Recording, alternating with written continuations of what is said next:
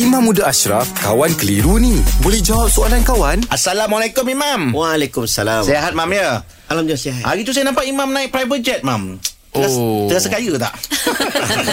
Mewah betul. Alhamdulillah, lah, alhamdulillah. Sedap, Mam, eh? Alhamdulillah lah. Berapa jat tu? Ah, sedap juga lalu ke tepi ya. Oh, bergambar. Oh Imam lalu kat tepi je Tapi ramai orang kata itu private jet saya. Saya pun rasa macam Ah, ah. ah, baru lalu tepi pun dah Oh, rasa macam, alhamdulillah. macam macam macam betul. Maknanya ah, layak lah dah, Kalau dah ada satu ki- Orang orang percaya lah Kita aminkan lah ha, Mudah-mudahan kan saja Ah, sosok ya. Alah Kalau mampu apa salahnya mam Nanti saya beli dua eh. Ah.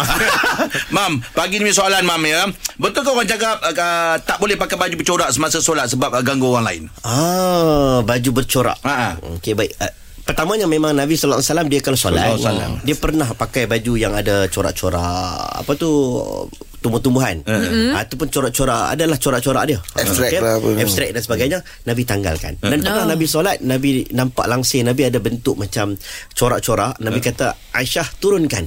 Dia mengganggu tawajuh aku. Hmm. Sebab Nabi kalau boleh tu dia nak solat, dia nak feel kosong hanya dia dengan Allah. Hmm. Jadi ulama menghukumkan tentang perkara ini.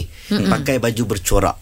Terutama corak benda hidup. Hmm. Benda hidup lagilah. Sebab dia kan uh, pengha- per, ber, pem, eh, berhala itu bermula dengan gambaran-gambaran hidup. Mm. Ha, jadi dia ada unsur-unsur begitu maka dimakruhkan untuk kita pakai baju yang ada corak benda hidup. Mm. Tapi kalau corak abstrak yang tidak mengganggu tawaju solat tidak mm. menjadi kesalahan.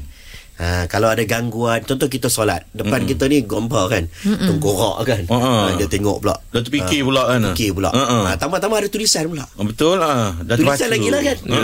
Tulisan lagi lah Kita angkat tekbir Tengok-tengok kat depan tu Gotong royong sinar FM Ah. 2018 Allah. Oh jenuh pula kira 2018 tu, Oh aku tak sempat masuk lah Kan, kan, Kalau boleh elakkan Ha, Sesuatu yang mengganggu Suasana solat tu Ya, ya. Hmm, Okey. Okey, Mam, Baik. terima kasih Mam Terima kasih mam Alhamdulillah. Selesai satu kekeliruan. Anda pun mesti ada soalan kan? Hantarkan sebarang persoalan dan kekeliruan anda ke Sina.my sekarang.